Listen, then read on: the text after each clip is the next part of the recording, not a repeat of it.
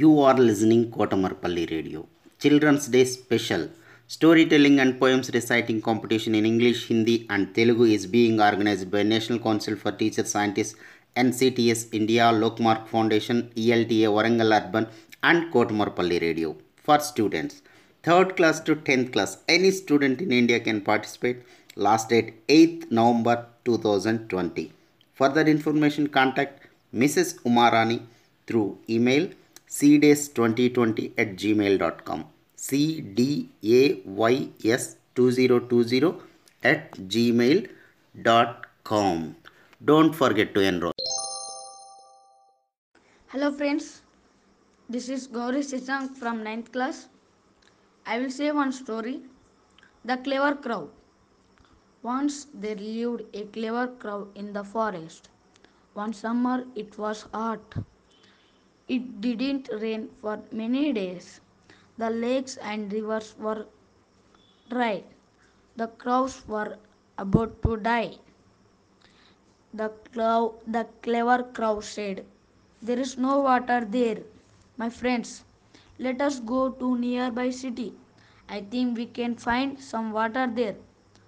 That is good idea, said the other crows. So all the crows flapped their wings. They flew up into the air. They flapped and flapped. They went higher and higher. Soon they were flying above the mountains. By the evening, the crows reached the city. They were tried and trusty, but it was dark, so they could not find any water. In the morning, the crows looked around for water, but they could not find any water. There is the where is the water? They cried. I will show you, said the clever crow. The clever crow found a big pot.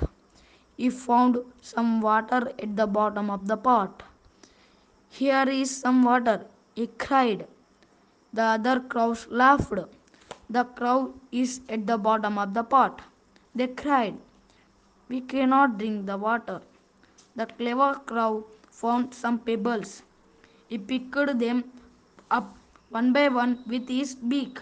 He dropped them into the pot. The clever crow worked hard all morning. At last the water came to the top. The clever crow drank, drank some water. Then he asked his friends drank too. The other crows felt ashamed of their behavior. They thanked the clever crow for his for their savings. For, for from that day they followed the clever crow's advice.